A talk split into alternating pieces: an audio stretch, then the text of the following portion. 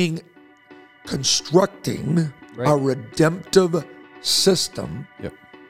and there is an economic cost to Yeah. the construction of the redeeming process. Mm-hmm. Again, we talked about that last week.